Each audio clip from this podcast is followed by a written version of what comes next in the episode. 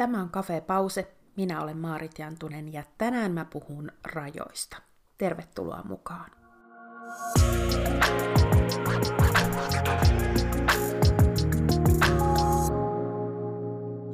Hei ja moi! Cafe Latte vierellä ja mukavasti olohuoneen pöydän ääressä istuen aloittelen tätä tämän kevään toista podcast-jaksoa. Mä nyt jo huomaan, että tästä on tulossa myös sellainen ihmiskoe sen myötä, että mä selvästi yritän koko ajan etsiä erilaisia tapoja toteuttaa näitä podcast-jaksoja niin, että ne tuntuisi mulle mahdollisimman vaivattomalta, eli että ne sujuisi mahdollisimman vähäisellä energialla ja samaan aikaan kuitenkin tuottaisivat semmoisen olon, että näitä on tosi kiva tehdä.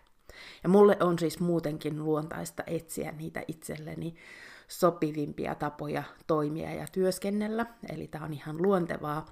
On vaan jännä huomata, että heti näin alussa jo niitä erilaisia oivalluksia syntyy. Ja voi olla, että tuolla vähän pidemmälle, kun päästään keväättä, niin, niin mä jotakin näistä oivalluksista kerron sitten myöskin täällä podcastissa. Viime jaksossa mä puhuin oman arvon tunnosta ja kerroin omasta kokemuksestani siitä, kuinka olen kokenut tällaisen eräänlaisen ihmeen. Eli että mun oman arvon tunto tuli eheytetyksi. Ja kerroin myöskin joitain asioita, miten se on vaikuttanut aika lyhyessäkin ajassa jo mun elämään. Eli miten mun tietoisuus on siitä laajentunut ja minkälaisiin asioihin mä huomaan oman arvon tunnon vaikuttavan. Yksi niistä asioista on mun henkilökohtaiset rajat. Eli se, että miten mä tiedostan niiden rajojen olevan, olemassaolon, miten mä huomaan niihin suhtautuvan. Ja jotenkin on semmoinen olo, että tämän oman arvon tunnon eheytymisen myötä, niin niistä rajoista on tullut tavallaan hyvällä tavalla itsestään selvät. Mun ei tarvii niitä juuri miettiä. Mä tunnen, että ne ovat olemassa. Mun ei tarvii niitä erikseen asettaa ja rakentaa. Eikä mun tarvitse niitä valoheittimillä tai neonvaloilla mitenkään erityisen näkyväksi tehdä. Eli on semmoinen luottamus siitä, että myöskin muut kunnioittavat niitä mun rajoja sen takia, että se on mulle tällä hetkellä itsestään selvää, että mä kunnioitan niitä itse. Ja, ja myöskin huomaan sellaiset, koska tässä on jo käynyt muutamia sellaisia tilanteita, jolloin niitä rajoja on tavallaan lähestytty. Eli, eli on ollut niin kuin ilmassa sitä, että okei, että kunnioittaakohan tuo toinen ihminen niitä mun rajoja, mutta mulla ei jotenkin ole ollut tarvetta kynseen ja halmpain lähteä niitä myöskään puolustamaan, vaan on ollut todella luottamus siitä, että kyllä siinä rajapinnalle sitten me pysähdytään, jos siihen asti päädytään. Ne rajat on olemassa. Ja ne on mulla aika etäällä, mikä on sinänsä aika hyvä asia, koska tällä hetkellä mulla on voimakas halu kokea vapautta ja, ja kokea ja nähdä ja tutkailla maailmaa varsin utelialla mielellä. Ja mä myös huomaan sen, että mun rajat ovat joustavat. Mutta ei mitenkään semmoiset liian joustavat. Ne ei ole tehty mistään ylilöysästä kuminauhasta, vaan enemmänkin ehkä semmoisesta jumppakuminauhasta medium vastustuksella. Eli ne joustavat kyllä jonkin verran, mutta sitten pongahtavat aika itsestään takaisin. Rajat ei kuitenkaan ole ollut mullekaan itsestäänselvyys, ja niiden äärellä on käyty aika paljonkin vuosien varrella keskusteluja – mutta sitten toisaalta mä oon huomannut, että hyvin usein semmoinen yleinen keskustelu rajoista jostain syystä mua triggeröi. Ja oman arvon tunnon ymmärryksen ja tieto, siitä, että olen tullut ylipäänsä tietoiseksi myös siitä oman arvon tunnosta, niin sen kautta mä oon alkanut ymmärtää sitä, minkä takia tämä keskustelu rajoista triggeröi. Ja tästä syystä mä haluan puhua niistä tänään vähän enemmän. Myöskin siitä näkökulmasta, että mitä sitten kun toiset ihmiset asettavat meille rajoja, ja niin hän käy erityisesti meidän lapsuudessa. Henkilökohtaiset rajat ovat tärkeitä. Mä haluan sanoa tämän vielä uudestaan. Henkilökohtaiset rajat ovat todella tärkeät. Ja niillä on ehdottoman positiivinen merkitys, positiivinen aie. Niiden tarkoitus on suojella meitä itseämme ja meidän sisimpäämme, suojella myöskin meitä siltä, että emme turhaan ylittäisi voimavarojamme ja altistaisi sitä myöten itseämme uupumukselle vaikkapa. Joskus tuntuu, että ne ovat ensiapu suorittamiseen ja miellyttämiseen, eli kun on tullut tietoiseksi omasta käyttäytymisestä, että siinä on tällaisia suorittamisen ja miellyttämisen, ehkä jopa uhriutumisen piirteitä, niin silloin yleensä rajojen ymmärrys se, että, että mietitään, että mi, mihin asti aina on mahdollista joustaa, missä se oma joustokyky tulee vastaan, ja millaisella suojauksella me ikään kuin varmistetaan se, että me pysytään tasapainossa omien voimavarojemme kanssa. Eli ne ovat myöskin tietoisen mielen työkaluja, erittäin vaikuttava sellainen ja toimiva sellainen, josta on hyötyä ja apua myös silloin, jos vaikkapa oma työ sisimmän kanssa on kesken. Eli ei tarvitse ajatella ja odottaa sitä, että kunhan mä pääsen mun sisikunnan kanssa tasapainoon ja saan eheytettyä kaikki haavat, niin sen jälkeen nämä rajat pysyvät itsestään, vaan että me pystytään todella asettaa tietoisesti rajoja ja tuomaan niitä näkyville ja myöskin pyytämään, että meidän ne toiset, joiden kanssa me työskennellään ja eletään ja rakennetaan tätä arkea niin, että he kunnioittaisivat niitä rajoja. Eli me pystytään suojelemaan itseämme näiden rajojen avulla. Voi myös olla, että niitä raja-aitoja on yhtä aikaa vähän niin kuin päällekkäisiä, ne toimii eri suuntiin. Mä itse asiassa tunnistan omasta aikaisemmasta elämästäni niin silloin, kun, kun en juuri tuntenut itseäni ja kun ajattelin, että menestymisen avain on puhtaasti se, että kun vain teen ja haluan ja, ja teen vähän vielä lisää, niin sitten mä tuun joskus menestymään. Ja, ja toki niin kuin siihen liittyy hyvin vahva usko omiin kykyihin ja omaan osaamiseen ja siihen, että sitä osaamista voi ihan määräämättömästi vaan lisätä. Mulla ei silloin ollut tunnetaitoja. Mä pystyn sen ihan rehellisesti myöntämään, vaikka olin aikuinen jo. Varsinkin kaikki ikävät tunteet oli sellaisia, joita mä en pystynyt erottamaan, enkä oikeastaan edes nimeämään. Ja toki silloin on semmoinen tilanne, että sitä itse asiassa itselleen rakentaa muurit ympärilleen, jotta kukaan ei voisi sua satuttaa. Eli toisaalta, että jotta ne sun mahdollisesti sisimmässä vellovat ikävät tunteet eivät tulisi näkyviksi eikä nousisi pintaan haittaamaan omaa elämää, niin sitten toisaalta myös toiseen suuntaan, että se muuri on tosi paksu, jotta sua ei voida välttämättä ää, satuttaa. Siinä on vaan myöskin sellainen, että silloin aika iso osa myöskin omasta persoonasta jää mahdollisesti nä- näkymättömiin. Mutta samaan aikaan, kun mulla oli paksut muurit suojaamaan mun tunneelämää, jota mä en siis tosiaan osannut hallita, enkä oikeastaan edes tiedostanut sitä, niin sitten mulla ei miellyttämisen ja suorittamisen suhteen ollut rajoja niin kuin laisinkaan. Eli, eli oikeastaan mä sanoin kaikkeen joo, mä halusin aina vaan tehdä enemmän sen takia, että mä tulisin nähdyksi.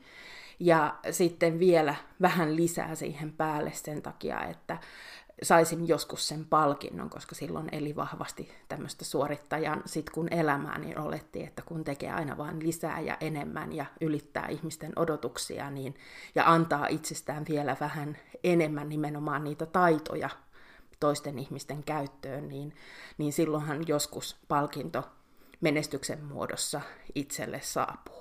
Sellaisessa maailmassa ei oikeastaan ole mitään muuta mahdollisuutta kuin uupua.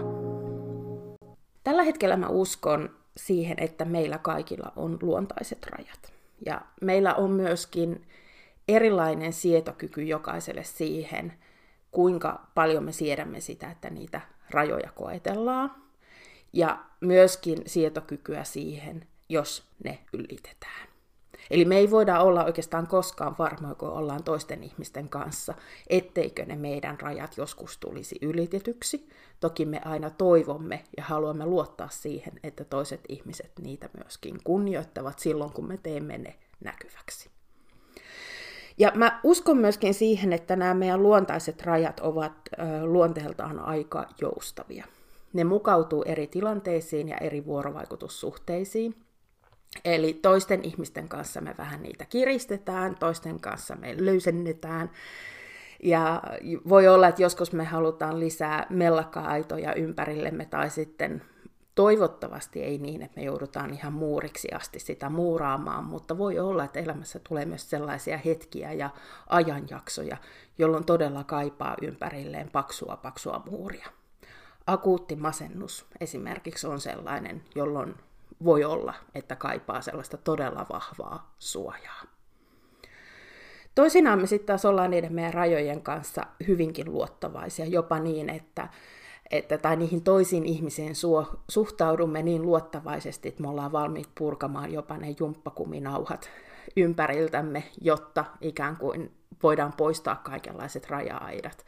Ja silloinhan toki me aina otamme riskin, jos näin tehdään. Mä myös ajattelen, että rajat ovat luontaisesti näkyvillä, ja, ja ne niin kuin todella ovat tuossa, että me kyllä nähdään se ja tunnetaan, aistitaan se, kun me toisten rajoja jollain tavalla koetellaan tai lähestytään, mutta kuitenkin niin, että ne ovat luonteeltaan läpinäkyvät. Eli että meillä on mahdollisuus vuorovaikutukseen niiden kautta. Niin tärkeänä, kun mä oon rajoja pitänytkin, niin kuten jo totesin, niin mä oon aika usein siitä rajakeskustelusta hieman triggeröitynyt. Ja mä oon omia rajojani käsitellyt niin terapiassa kuin valmennuksissa. Musta tuntuu, että se on myös tämmöinen itsetunnon kanssa samanlainen aihe, että siihen palataan aina uudestaan ja uudestaan ja tavallaan niin kuin tsekataan, että missä niiden rajojen kanssa oikein mennään. Mulla on usein ollut näissä keskusteluissa sellainen olo, että toiset ihmiset haluaisivat asettaa mulle paljon, paljon tiukemmat rajat kuin mitä mä itse asetan. Ja se, tavallaan siinä tapahtuu sellainen, että se toinen ihminen asettuu hetkeksi mun asemaa, katsoo omasta näkökulmastaan sitä mun tilannetta ja käyttäytymistä ja sitten toteaa, että mutta eihän tuollainen käy. Ja kuitenkin mä ajattelen niin, että me jokainen asetetaan ne omat rajamme itse ja määritetään ne itse. Eli kukaan toinen ihminen ei välttämättä voi sanoa oikeastaan muuta kuin se, että hei, että onko sulla rajat, missä ne on. Että et onhan sulla jotain, joka suojelee sua siltä, että sua ei voida käyttää tai sun taitoja ei voida käyttää loputtomasti hyväkseen. Mä tiedostan hyvin tällä hetkellä, että mun luontaiset rajat on paljon väljemmät kuin monella muulla. Ja mä myöskin tiedostan sen, että mulla on paljon asioita, joiden suhteen mä oon vähän semmonen, että mulla ei oikeasti ole väliä, tehdäänkö se näin vai noin. Ja mä oon yrittänyt opetella myöskin sanomaan sitä ääneen, että tällä asialla ei ole mulle väliä. Mutta sitten toki on paljon paljon muita, todella monia muita sellaisia asioita, joiden suhteen mä saatan olla hyvinkin tarkka ja joissa ne rajat tulee paljon voimakkaammin ja nopeammin ikään kuin vastaan.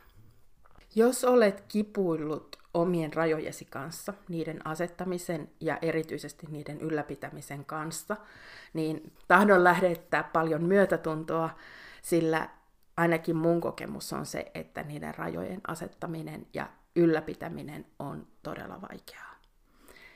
Tästä hetkestä, tästä näkökulmasta mä ymmärrän sen, että ne on ollut mulle vaikeita silloinkin, kun mä oon ollut asiasta tietoinen sen takia, että se mun tarve tulla nähdyksi ja kuulluksi, hyväksytyksi, rakastetuksi on ollut niin voimakas.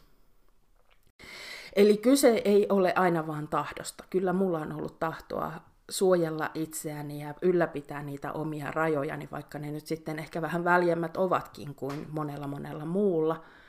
Mutta se pelko, joka ajaa siellä taustalla alitajuisesti mun käyttäytymistä ja mun valintoja ja mun toimintaa, on vaan ollut niin, niin kuin kova ääninen tai niin voimakas tahtoinen. Ei ehkä kova ääninen, koska mä en ole aina välillä sitä tunnistanut, vaan enemmänkin se on ollut vaan niin voimakas tahtoinen, että se on ajanut sen oman tahdon yli. Kun onnistuu ylläpitämään omia rajoja, eli kun huomaa sellaisia tilanteita, että okei, nyt mä valitsin itsen, eli sitähän rajojen ylläpito on, että sä valitset itsesi ja oman hyvinvointisi ja sen, että sä pidät niistä omista voimavaroistasi huolta, niin kun siinä onnistuu, niin sehän vahvistaa oman arvon tuntua. Ja se vahvistaa itsetuntoa, se tuo itsevarmuutta ja se rohkaisee myös siihen, että seuraavalla kerralla mä toimin samoin. Eli mä jälleen valitsen itseni ja valitsen sen, että mä ylläpidän niitä mun omia rajoja. Että mä en anna kenenkään tulla tietyn rajan yli.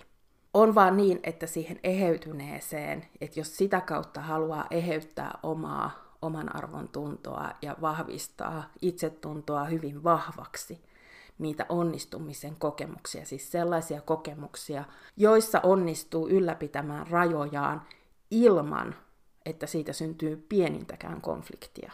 Niitä kokemuksia tarvitaan vain todella, todella paljon. Kuten kaikissa muissakin ilmiöissä, myös rajoissa me voidaan mennä ääripäästä toiseen. Eli voi olla, että ne rajat ovatkin tosiaan muurien paksuiset, todella vankasti maahan paalutetut. Ne ovat hyvin pysyvää laatua ja lähes taipumattomat. Se toinen ääripäähän on tosiaan se, että niitä rajoja ei ole ollenkaan. Silloin sanoo ihan kaikkeen kyllä, vaikkei oikeasti haluisikaan. Ja huomaa ehkä sitä, että sieltä ikään kuin toisten tahtot tulee aina toteutumaan ja sillä omalla tahdolla ei välttämättä samalla tavalla. Ja sillä, mitä itse tarvitsee ja haluaa, niin tuntuu, että sillä ei ole mitään väliä. Rajat vaikuttavat hyvin vahvasti meidän vuorovaikutukseen ja siihen, että miten me koetaan yhteyttä toisten ihmisten kanssa. Ihan parhaassa tapauksessahan kaikki loksahtelee paikoilleen kuin palapelin palat. Eli silloin voisi ajatella, että molemmat osapuolet kunnioittavat ja näkevät ne toistensa rajat. Ne sopivat yhteen, juuri kuten palapelin palat sopivat. Ja se kaikki tapahtuu jotenkin todella luontevasti ja itsestään ja oikeastaan kivutta, ehkä jopa tiedostamatta. Mä luulen, että paljon yleisempi on sellainen tilanne, jossa homma sujuu jonkinlaisella vastavuoroisuusperiaatteella. Eli yhdellä kertaa toinen joustaa vähän enemmän, toisella toinen. Ja sillä tavalla yhteistyö ja vuorovaikutus sujuu pääasiassa ilman mitään suurempia ongelmia aika semmoisessa jouhevassa olotilassa. Ja jotenkin tuntuu siltä, että tällaisissakin tilanteissa se, että tekisi hyvää, jos me voitaisiin nähdä se, että toinen toisinaan joustaa ja kiittää siitä. Ja silloin me pystyttäisiin ajattelemaan, että okei, tässä seuraavassa tilanteessa mä sitten joustan ja silloin ehkä saan kiitosta siitä. Tämä on mun mielikuva sujuvasta yhteistyöstä, joka kuitenkin ottaa huomioon sen, että me ihmiset ei, ei aina, ei silloinkaan kun ollaan niin sanotusti perfect match, niin ei me ihan joka asiassa sovita toisillemme kuin palapelin palat. Silloin, jos on kaksi ihmistä vastakkain aloittamassa yhteistyötä, jolla molemmilla on hyvin paksut, pysyvät, vakaat ja ehkä myöskin korkeat rajat. Voi olla, että sitä kohtaamista ei juuri tapahdu. Jos on kaksi tällaista hyvin vahvasti suojautunutta ihmistä, niin he enemmänkin kyllä voivat kävellä rinnakkain toisilla kaistoilla ja mennä vaikka samaan suuntaankin, mutta mitään semmoista kovin suurta synergiaetua siitä ei välttämättä pääse syntymään. Ongelmia tulee, jos toisen rajat ovat hyvin pysyvät, paksut, korkeat, paalutetut, joustamattomat ja toisen ei. Silloin käytännössä aina se, jolla ne rajat joustaa enemmän, niin hän on se, joka ikään kuin antaa enemmän myöskin periksi. Hän joutuu koko ajan miettimään ja kokemaan sitä, että mit, mitä mun voimavarat on, kuinka paljon mä voin oikeasti joustaa, jotta se ei ala käydä mielen päälle eikä kehon päälle, ja, ja jotta se mun oman arvon tunto pystyy tässä niin kuin olemaan mukana. Jos tähän kuvioon lisätään se, että se, jonka rajat ovat kovin pysyväiset ja paksut, ja kiinteät, jos hän on tottunut saamaan aina tahtonsa läpi. Ja vielä, jos hän on vaikkapa oppinut erilaisia keinoja manipuloida toisia ihmisiä, jotta saa tahtonsa läpi, niin nopeasti ajateltuna ei ole mitään mahdollisuutta välttyä sellaisilta tilanteilta, että se, jonka rajat joustavat enemmän, tulee kokemaan epäoikeudenmukaisuutta, joutuu jopa uhriutumaan, ää, jonkin verran alistumaan, mutta ainakin aivan hirvittävästi miellyttämään. Mä oon viime vuosina halunnut usein puhua rajoista. Ja oikeastaan osin havaittuani tänne, että mä jonkin verran trikkeröidyn siitä yleisestä puheesta.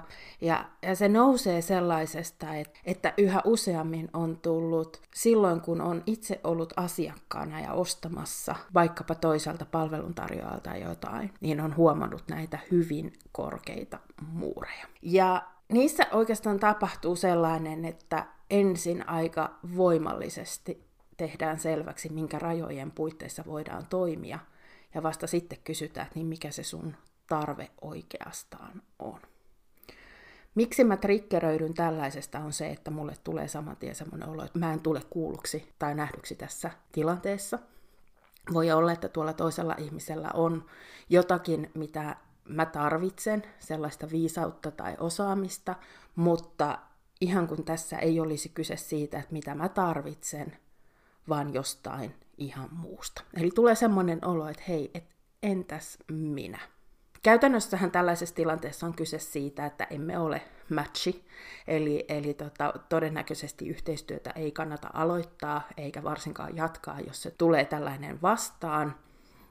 Eli niissä on oikeastaan vain vaihtoehto on se, että jos itse ei halua sopeutua ja venyä, niin on lähdettävä pois ja etsittävä toinen palveluntarjo asiakaslähtöisyyden vankkumattomana kannattajana aina välillä tätä miettii, että mihin se meidän niin kuin asiakaslähteisyys arvoistamme katosi. Ja kysehän ei ole siitä, että sitten kaikki on mahdollista, vaan rajat ja erityisesti silloin, kun puhutaan vuorovaikutuksesta ja yhteistoiminnasta, niin kysehän on myöskin siitä, että me sovitetaan niitä rajoja jonkin verran toisiinsa. Toki on aina niin, että kaikki palveluntarjoajat eivät ole kaikille ihmisille sopivia. Eli parhaimmillaan haetaan, varsinkin silloin, jos kyse on jollain tavalla valmennuksellisista tuotteista, niin silloinhan haetaan sitä, että, että me, se toinen ihminen voi kohottaa sun itsetuntoa ja auttaa sua pääsemään eteenpäin. Ja nimenomaan niin, että hän vielä kohtaisi ensin sinut siellä, missä sä tällä hetkellä olet ihan varmasti elämässä tulee tosiaan vastaan tilanteita, joilla me tarvitaan korkeat ja paksut muurit. Tulee vastaan ihmisiä, joilla me tarvitaan korkeat paksut muurit. Mutta jos on sellainen olo, että pitkänkin ajan jakson jälkeen tuntuu siltä, että on vaikea luottaa toisiin ihmisiin ja tuntee suurta turvattomuuden tunnetta, niin silloin mä lähtisin miettimään, että mitä mä voin tehdä niille asioille, jotta mä voisin vähän keventää sitä suojausta ympärilläni niin, että mahdollisuus yhteyden luomiseen myöskin niin, että näkee sen toisen ihmisen ja hänen tarpeensa tulisi mahdolliseksi. Eli että me päästään sellaiseen vuorovaikutussuhteeseen, jossa me nähdään toinen toisemme ja me nähdään toinen, toistemme tarpeet ja me pystytään niistä molempiin suuntiin auttamaan, koska sehän on tavallaan se kaikkein eheyttävin tilanne, mikä mikä oikeastaan voi olla. Jotta me voimme todella kohdata toisen ihmisen ja myös tulla kohdatuiksi, on oltettava riski, että tulee satutetuksi. Tätä mä sanon itselleni. Tätä mä oon sanonut jo aikaisemmin. Ja mä myönnän, että nyt tällä hetkellä musta tuntuu, että tämä on helpompi hyväksyä, että, että näin on. Ja on jotenkin helpompi lähteä eteenpäin haavoittuvaisena ja tuoda sitä omaa haavoittuvaisuuttaan myöskin näkyväksi, koska on jotenkin semmoinen luottavainen olo, että vaikka mua satutettaisiin, niin mä todennäköisesti siitä jotenkin selviän. Rohkeus elämässä perustuu haavoittuvaisuuteen. Eli siellä rohkeudessa on sitä mukana sitä pelon siementä, että entäs jos mua ei nähdä ja kuulla, ja kuitenkin vain ja ainoastaan asettumalla siitä huolimatta, että on se pelko ettei tule nähdyksi ja kuulluksi, niin että asettuu silti näkyville, niin se on se, mitä me tarvitaan, jotta me ollaan rohkeita. Mutta se haavoittuvuus on myöskin tie aitoon yhteyteen toisten ihmisten kanssa. Se, että me näytetään itsemme juuri sellaisena, kaikki ne tunteidemme ja myöskin kaikki ne herkkyytemme, mitä meillä on. Tästä muun muassa mun idoli Brené Brown puhuu todella paljon. Ja joskus se, että me tullaan kohdatuiksi ja että me pystytään kohdata myöskin ne muut ihmiset, koska kysehän on vastavuoroisuudesta. Se vaatii sitä, että me uskalletaan höllentää myöskin niitä meidän omia rajoja. Sitä mä en tiedä, kumpi tulee ensin. Tuleeko ensin ne turvalliset ihmissuhteet ja sen jälkeen me voidaan höllentää rajoja, vai niin, että kun me höllennetään vähän niitä rajoja, meillä on mahdollisuus luoda niitä turvallisia ihmissuhteita. Mä luulen, että ne tapahtuu yllättävänkin samaan aikaan, vähän niin kuin toinen toistaan vahvistaen ja voimastaen, mutta tavallaan molempia me jollain tavalla tarvitaan. Jos mä vielä palaan siihen mun alkuperäiseen ajatukseen, että meillä on olemassa tällaiset luontaiset rajat, ja ne itse asiassa asettuvat ihan luonnestaan silloin, kun kaikki on hyvin, niin miten sellaiseen tilanteeseen voisi päästä, niin mä ajattelen, että se tapahtuu niiden turvallisten ihmissuhteiden kautta. Eli sellaisten ihmissuhteiden kautta, jossa me koetaan olevamme turvassa niin, että me voidaan näyttää aito oma itsemme, näyttää eri puolet itsestämme, omoja tunnetilojamme ja sillä, että, että niissä ihmissuhteissa meillä on väliä. Meidän tarpeilla ja meidän ajatuksilla ja meidän tunteilla, niillä on väliä ja ne huomioidaan. Ja tämä on yksi syy, minkä takia mä ajattelen myös, että itse asiassa jos vaikkapa ajatellaan menestystä, niin yksi suurimmista tekijöistä on se, kenen kanssa sä työskentelet. Ja tämä on myös asia, joka mun mielestä ei vieläkään toteudu työmaailmassa sillä tasolla, kuin se voisi toteutua. Enemmänkin meillä on yhä vähän sellainen ajatus, että kaikkien kanssa pitää tulla toimeen, mutta loistavaa tulosta me ei tehdä kenen kanssa tahansa. Ja se on vaan niin kuin, se on inhimillistä. Ja, ja tavallaan meidän ei edes pitäisi pyrkiä, koska silloin meillä menee aivan hirvittävästi energiaa siihen, että me sovitetaan niitä palapelin paloja yhteen. Ja tästä mä nyt otan esimerkkinä minkä tahansa lajin maajoukkueen, joka on siis aina täynnä taitoa. Mutta yksikään maajoukkue ei menesty, jos sinne kentälle heitetään ihan noin vaan ketkä tahansa taitavat pelaajat pelaamaan keskenään. Tarvitaan niitä henkilökohtaisia kemioita. Tarvitaan sitä, että me tiedostetaan, että okei, noi lukee toisiaan paremmin kuin jotkut toiset. Ja näiden henkilökohtaiset kemiat pelaa parhaiten keskenään ja sen takia ikään kuin yksi plus yksi on silloin enemmän kuin kaksi. Eli he ovat enemmän kuin toistensa taitojen summa. Ja tässä kohdassahan tarvitaan paljon valmentajilta psykologistakin silmää, että nähdään se, että ketkä todella pelaavat yhteen ja täydentävät toisiaan niin, että molemmat yltävät huippusuoritukseen. Ja se huippusuoritus ei välttämättä ole se tavoite, vaan se, että me saadaan itsestämme ne taidot ja tiedot ja osaaminen käyttöön sillä potentiaalilla, mikä on oikeastaan mahdollista. Haastavinta tämä kaikki on usein perheen kanssa, koska perhe, varsinkin se lapsuuden ja syntymän perhe, on jotain, mitä me emme voi valita. Ja silloin voi olla onni, jos on itsellä näitä erilaisia työkaluja, joiden avulla omia henkilökohtaisia rajoja on helpompi asettaa, ylläpitää ja tuoda näkyväksi.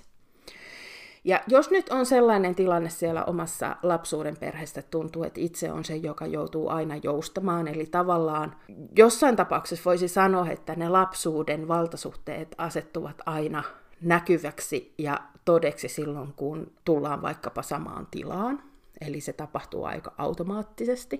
Silloin on erityisen tärkeää, että siitä perheestä erillään on olemassa sellaisia ihmissuhteita, jotka tuntuvat turvallisilta ja jotka ikään kuin täydentävät ja kompensoivat sitä, mitä sen perheen kanssa tapahtuukin. Me ei voida koskaan toista ihmistä muuttaa. Ja jos ö, joku ihminen on vuosikymmeniä toiminut tietyllä tavalla, niin valitettavasti ö, toki me voidaan omia tarpeitamme tuoda näkyväksi ja sanoittaa niitä ja toivoa, että niihin reagoidaan. Mutta se mahdollisuus siihen, että se toinen ihminen, joka on käyttäytynyt tietyllä tavalla vuosikymmeniä, muuttaisi omaa käytöstään vain siksi, että me pyydetään sitä, vaikka se olisi kuinka tärkeä pyyntö, niin se mahdollisuus on aika pieni. Joskus niin käy, mutta paljon useammin on niin, että täytyykin itsestä löytää sellaisia työkaluja, joiden avulla on mahdollista, että samaan aikaan tuntee itse olevansa turvassa ja suojassa ja pystyvänsä omia voimavarojaan suojelemaan, ja sitten taas toisaalta olemaan kuitenkin vuorovaikutuksessa sen niin kuin toisen henkilön kanssa. valitettavasti se on niin, että se kumpi näistä asioista on tietoisempi, joutuu sitä omaa käyttäytymistään sopeuttamaan. Mutta kyse ei ole alistumisesta eikä uhriutumisesta, vaan siitä, että tietoisesti etsii niitä malleja ja keinoja, joilla se vuorovaikutus voi toteutua ilman, että se satuttaa itseään. Mutta sitten mä haluan lähestyä tätä aihetta myöskin toisesta näkökulmasta, eli siitä, kun toiset ihmiset asettavat meille rajoja. Ja mä kutsun sitä nyt tässä boksiksi. Tämä tilannehan on kaikkein yleisin lapsuudessa. Rakkautta ja rajoja, niitä molempia me tarvitsemme. Ja jälleen molemmat ääripäät ovat käytössä, eli se, että meillä on hyvin, hyvin tiukaksi rajattut rajat, annetut rajat, semmoinen tietty tavallaan elinpiiri, mistä valita omat harrastukset ja kiinnostuksen kohteet. Ja, ja semmoinen hyvän elämän odotus tai oikeanlaisen elämän odotus on aika tiukkaan määritelty. Ja toisessa ääripäässä on se, että sitä ei ole laisinkaan. Kaikki eri variaatiot tästä väliltä ovat mahdollisia. Sen lapsuuden merkityksellisten aikuisten lisäksi meille rajoja asettaa yhteiskunta. Ihan jo lakienkin muodossa, mutta sitten myöskin yhteiskunnassa vallitsee sellainen yleinen käsitys, että mitä tosiaan on hyvä elämä ja, ja miten se saavutetaan. Ja on myöskin yleisiä käsityksiä siitä, että, että kuinka laajasti ja vapaasti itseään voi toteuttaa. Me eletään Suomessa yhteiskunnassa, jossa ne rajat on aika väljät, verrattuna hyvin, hyvin moneen muuhun yhteiskuntaan tässä maailmassa. Voi olla, että ne eivät vieläkään ole täydelliset, mutta Suomessa on kuitenkin aika laaja sanan vapaus, ajattelun vapaus, tekemisen vapaus, itsensä toteuttamisen vapaus verrattuna sitten toisiin yhteiskuntiin. Sen lisäksi, että meillä on tämä niin kuin yhteiskunnan taso, eli voisi sanoa näin, kuin, että suomalaisuuden taso tai Suomessa asumisen taso, niin sitten meillä on pienempiä kulttuureita, tämmöisiä alakulttuureita, joihin me kuulutaan, jotka myöskin määrittävät meidän ajattelua sen suhteen, että mikä kaikki elämässä oikeastaan on mahdollista. Nyt tässä yhteydessä mä keskityn puhumaan erityisesti siitä, että millaisessa boksissa me kasvetaan silloin lapsuudessa, eli minkälaisia rajoja meille silloin asetetaan, erityisesti sen suhteen, että mikä on oikein ja väärin, mikä on hyvää elämää, mikä elämässä on mahdollista, ja juuri sitä, että millaista elämää itse asiassa sitä kuuluisi elää. Ja kyse ei ole vain siitä sen boksin seinämistä, siitä, että kuinka paksut tai ohuet ne on, tai kuinka joustavat ja mukautuvat, tai onko ne kaupena vai lähempänä, vaan myöskin siitä, että miten suhtaudutaan sen ympärillä olevaan ainekseen. Eli mitä kaikkea muuta tässä yhteiskunnassa on, koska se boksihan elää ja on tässä kyseisessä yhteiskunnassa, missä me ollaan. Ja jos on niin, että se ympärillä oleva aines määritetään jotenkin huonoksi, vääräksi tai jopa niin kuin häpeälliseksi, syntiseksi, niin voi olla, että se vaikuttaa esimerkiksi siihen, miten me suhtaudutaan aikuisina toisiin ihmisiin ja toisella tavalla käyttäytyviin yhteisöihin ja toisiin arvoihin pohjautuviin yhteisöihin. Mä olen kasvanut melko tiukassa boksissa. Jos mä taas vertaan joihinkin, mitä mä kuvittelen, että toisissa yhteiskunnissa mahdollisesti on, niin en, en tiukimmassa mahdollisessa missään nimessä. Hyvä on ollut se, että siellä mun boksin sisällä mä oon saanut kyllä niin kuin runsaasti vastuuta hyvin nuoresta pitäen, muhun on luotettu, ja mä oon sitä kautta oppinut erittäin itsenäiseksi. Ja, ja sen boksin tarkoitus on ollut todellakin hyvin positiivinen. Siis sen tarkoitus on ollut suojella ja turvata. Ja tässä kohdassa mä sanon näin, että annan anteeksi, sillä he eivät tienneet, mitä tekivät. Eivät ehkä tienneet, että minä olen persoonaltani erityisen utelias ja haluaisin ymmärtää maailmaa kaikkinensa. Eli mä haluaisin niin kuin nähdä ne kaikki eri sävyt, mitä täällä on, ymmärtää niitä, mistä ne oikein nousee, ja, ja sitä kautta sitten myöskin hyväksyä, että, että meillä on tosi monenlaisia erilaisia tapoja elää. Sitten voidaan kysyä sitä, että mitä ihmismielelle tapahtuu, jos hänen sitä maailmaan kuvaa rajoitetaan todella paljon. Koska mä tällä hetkellä ajattelen, että meidän joustava mieli ja semmoinen tunneelämä kehittyy myös siitä, että me kohdataan todella erilaisia tilanteita. Ja että me kohdataan myöskin vastoinkäymisiä ja me kohdataan niitä erimielisyyksiä ja kohdataan sitä, että me kaikki emme elä samalla tavalla, emmekä ajattele eri asioista samalla tavalla. Ja meidän joustava mieli myöskin kehittyy siinä, kun me huomataan, että me selvietään niistä tilanteista, että me keksitään ratkaisuja, me keksitään keinoja tulla toimeen toistemme kanssa ja käydä keskustelua ja olla vuorovaikutuksessa toistemme kanssa. Silloin kun me huomataan, että näistä niin kuin vaikeista tilanteista huolimatta hei me selvitään ja, ja me voidaan tulla niistä yli ja me kehitytään, niin silloinhan myöskin meidän itsetunto, jopa se oman arvon tunto vahvistuu ja kehittyy ja, ja tulee semmoinen luottamus elämään, että mitä tahansa elämä tuo mulle vastaan, niin mä todennäköisesti siitä selviän. Silmänliiketerapiasta, josta mä kerroin viime jaksossa myöskin, mä tulin tietoiseksi tästä boksista. Ja se selittää mun elämää todella paljon, ja sen takia mä sen haluan myöskin tämän ajatuksen jakaa. Se myöskin selittää sen, minkä takia mä tällä hetkellä tai olen jo niin kuin vuosia triggeröitynyt rajojen keskustelusta ja, ja niin kuin siitä, että mä kohtaan erilaisia rajoja. Se yksi iso syy on juuri se, että mä alan ymmärtää oman sellaisen pursuavuuden ja rönsyilevyyden ja, ja sitä, että mä todella toivon, että sitä ei oikeastaan mistään suunnasta rajoitettaisi, ellei mä sitten itse halua sitä jollain tavalla rajoittaa. Ja Toisin sanoen kyse on jonkinlaisesta vastareaktiosta siihen tiukkaan boksiin, missä on kasvanut. Ja nyt ei todellakaan haluaisi asettua oikeastaan minkäänlaisiin bokseihin, jos se vaan niin kuin elämässä on mahdollista. Mä luulen, että on, ihmislajille on kuitenkin niin kuin ominaista se, että me pyritään kehittymään paremmiksi kuin meidän vanhemmat, tai ainakin paremmiksi kuin meidän esi-isät. Ja se nyt kuulostaa ihan näin niin kuin evoluutiopsykologiankin kannalta aika hyvältä ajatukselta ja ylipäänsä sellaiselta, että millä tässä on niin kuin päästy kehittymään näinkin pitkälle. Eli meille ihmisille on hyvin luontaista, että me lähdetään niitä lapsuuden bokseja rikkomaan. Joku lähtee tekemään sen vähän aiemmin, joku vähän myöhemmin. Mä oon rikkonut sen itse asiassa vasta silloin, kun mä oon ensimmäisen kerran uupunut ja masentunut. Eli käytännössä vasta silloin, kuin sen boksin mulle mukanaan tuoma maailmankatsomus jollain tavalla ajautui nurkkaan tai tuli niin kuin tiensä päähän. Eli että mä en enää sillä pystynyt selittämään tai menemään eteenpäin, selviytymään tässä maailmassa, niin mun oli tavallaan se boksi silloin pakko jollain tavalla murtaa. Tällä hetkellä mä oon siitä kiitollinen. Toisin sanoen mä olen kiitollinen siitä, että mä olen uupunut ja jopa myöskin siitä, että mä olen silloin sairastunut masennukseen.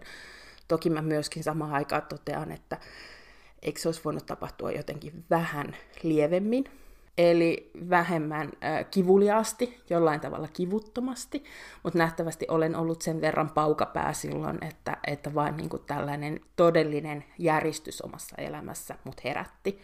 Ja samaan aikaan sitten itse asiassa sen boksi oikeastaan avautui ja sen niin kuin kaikki seinät lävähti maahan. Eli uupumuksen ja masennuksen kautta mun tietoisuus on lähtenyt avautumaan ja sen jälkeen se on tapahtunut erilaisissa vaiheissa, mutta kehitys on ollut todella, todella kovaa. Mä luulen, että monille murrosikä on se monelle varmasti se, milloin yleisemmin sitä boksia lähdetään kokeilemaan ja purkamaan ja koettelemaan omaa maailmankuvaa ja, ja katsomaan, mitä muuta itse asiassa täällä on tarjolla. Mutta sitten hän voi olla myöskin toisinpäin, ja tästä mä en puhu sen takia enempää, koska siitä mulla ei ole kokemusta.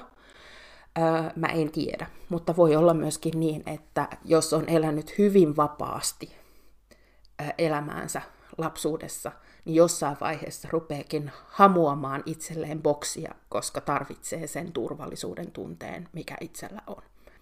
Tämä on hyvä esimerkki siitä, miten meidän erilaiset kokemukset vaikuttaa siihen, miten me vaikkapa sitten rajoihin suhtaudutaan. Toinen meistä haluaa aina vaan tiukempia rajoja, jotta suojelee itseään, ja toinen haluaa niitä rajoja mahdollisimman väljäksi ja joustavaksi sen takia, että haluaa enemmän tilaa hengittää kuin ehkä aikaisemmin itsellä on ollut. Ja siksi me ei voida koskaan myöskään ajatella, että juuri tietynlaiset rajat ovat jokaiselle ne kaikkein parhaimmat.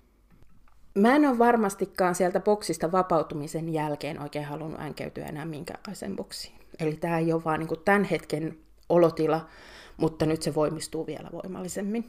Se näyttäytyy mun elämässä myöskin siinä, että mä haluan lähteä vähän enemmän katselemaan ja kuulostelee ja todella niin kuin seurata sitä, mikä mua aina kulloinkin kutsuu ja toteuttaa sitä asiaa niin pitkään kuin nyt voin elämän asettamissa rajoissa ää, niin tehdä.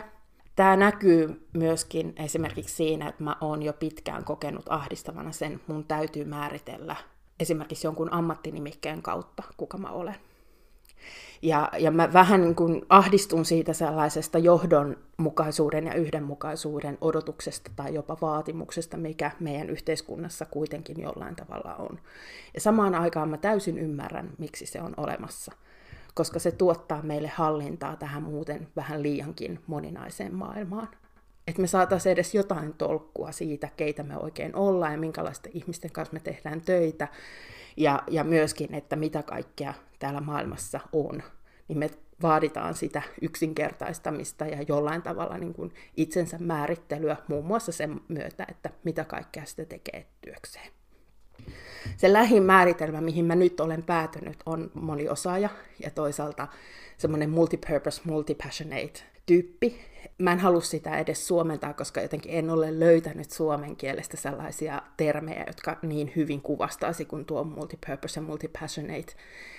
Ja, ja tota, ikään kuin ollaan menty toiseen äärimmäisyyteen, että jos on joskus ollut aika rajoitettu sielu, niin nyt sitten sit haluaa olla mahdollisimman vapaa ja avoin sielu ja, ja myöskin niin kuin uteliaasti tutkailla sitä, että mihin kaikkeen tällainen ajattelu itseään sitten vie.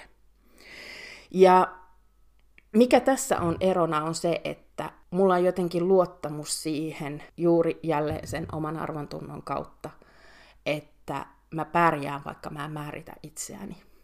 Ja ennen tätä viimeisintä kokemusta mä oon yrittänyt puoliväkisin löytää sitä boksia, mihin mä voisin itseni ängetä, jotta mä ikään kuin taas tulisin nähdyksi ja kuulluksi myöskin niin kuin laajemman yleisön kautta. Jännää on, että tämä sama niin kuin tavallaan tuntemus ja sama kokemus tapahtuu esimerkiksi silloin, kun mä mietin vaikkapa hakukoneoptimointia tai somen erilaisia määrityksiä siitä, että millä sä tuut näkyväksi siellä itse palvelussa. Jos multa kysyttäisiin, niin mä haluaisin, että sosiaalinen media on todella sosiaalinen media, sellainen, jossa ihan jokaisella olisi mahdollisuus tulla näkyväksi. Jos meitä on se kahdeksan miljardia tässä maapallolla, niin, niin tokihan jotain sääntöjä sinne täytyy laatia. Muuten, muuten niin se on aivan mieletön huutoäänestys, ja itse asiassa silloinhan siitä tulee arpapeliä. Joku yksi menestyy, toinen ei, ja siihen ei voi itse vaikuttaa. Ja yleensä meille ihmisille on aika vaikeaa se, jos me emme voi itse siihen tilanteeseen mitenkään vaikuttaa. Silti mä huomaan, että se ikään kuin rajoittaa mun luovuutta ja mun ajattelua ja jotenkin sitä, kuka mä olen, kun mä joudun asettumaan vaikkapa siihen, niihin rajoihin, mitä Google asettaa, että miten sä saat omat blogikirjoituksesi näkyviin tai miten sä saat oman blogisi näkyville siellä Google-hakutileissä. Tällaista muun muassa sisäistä keskustelua itseni kanssa paljon käyn ja välillä olen sitä mieltä, että annan Googlen olla, välillä kiltisti ja nöyrästi menen niihin sääntöihin, mutta, mutta huomaan sen, että mä koen, että ne on sellaisia bokseja, jotka jollain tavalla tuntuvat musta ahdistavalta. Hyvä tässä kaikessa on se, että vaikka me oltaisiin oltu lapsuudessa minkälaisissa bokseissa, ja vaikka me oltaisiin sen aikana saatu itsestämme minkälaisia odotuksia ja uskomuksia, jotka ovat tuolla meidän alitajunnassa ja vaikuttavat kyllä, siitä huolimatta meillä on mahdollisuus kasvaa juuri sellaiseksi aikuiseksi kuin me haluamme. Se ei tapahdu silmänräpäyksellä, se ei ole välttämättä helppoa. Voi olla, että sen kanssa joutuu tekemään aika paljon itsetuntemustyötä, mutta se on mahdollista. On mahdollista aikuisena tulla eheäksi, oppia uusia taitoja, omaksua uusia näkemyksiä ja olla itse asiassa juuri sellaisia kuin me haluamme. Ja tämä on aihe, mistä mä haluan puhua seuraavassa jaksossa ensi viikolla. Jos sulla nousee tästä jaksosta ajatuksia, haluat kommentoida, tuoda ehkä omaa kokemustasi tai tarinaasi esille. Ja myöskin, jos sulla nousee nyt sellaisia kysymyksiä, joihin ehkä haluaisit vastauksen kysymys- ja vastausjaksossa, joka on siis jakso numero kuusi, tai niin kuin mä ajattelen, että se on bonusjakso, ensimmäinen bonusjakso, niin äh, mulle voi laittaa sähköpostia. Sähköpostin löydät mun äh, tuolta nettisivuilta, eli maaritjantunen.fi osoitteesta. Ja, ja sitten toisaalta Mulle voi myöskin laittaa sosiaalisessa mediassa yksityisviestiä. Instagramista sä löydät mut ihan omalla nimelläni, eli Maarit Jantunen, ja Facebookista löydät sivun Maarit Jantunen oivalluttaja. Ja molempien kautta viestintä on erittäin ok. Tuolla Instagramissa me ehkä vielä enemmän päivystän kuin sitten Facebookissa. Mutta siis tosiaan, saa laittaa viestiä, kommentteja ja, ja saa tulla myöskin seuraamaan mua Instagramiin ja, ja sinne Facebookiin. Mä luulen, että siellä juttu tästä vielä vähän jatkuu. Mutta siis ensi viikolla me puhutaan siitä, miten me voidaan kasvaa juuri sellaiseksi aikuiseksi kuin me haluamme. Siitä huolimatta, millaisia me olemme olleet lapsuudessa. Siihen asti pidetään itsestämme ja toisistamme huolta ja uskalletaan katsoa asioita myös sellaisesta näkökulmasta, jotka ovat toisinaan itsellemme vähän vieraita. Ihanaa viikkoa, kiitos kun kuuntelit. Kuullaan taas. Moikka! thank you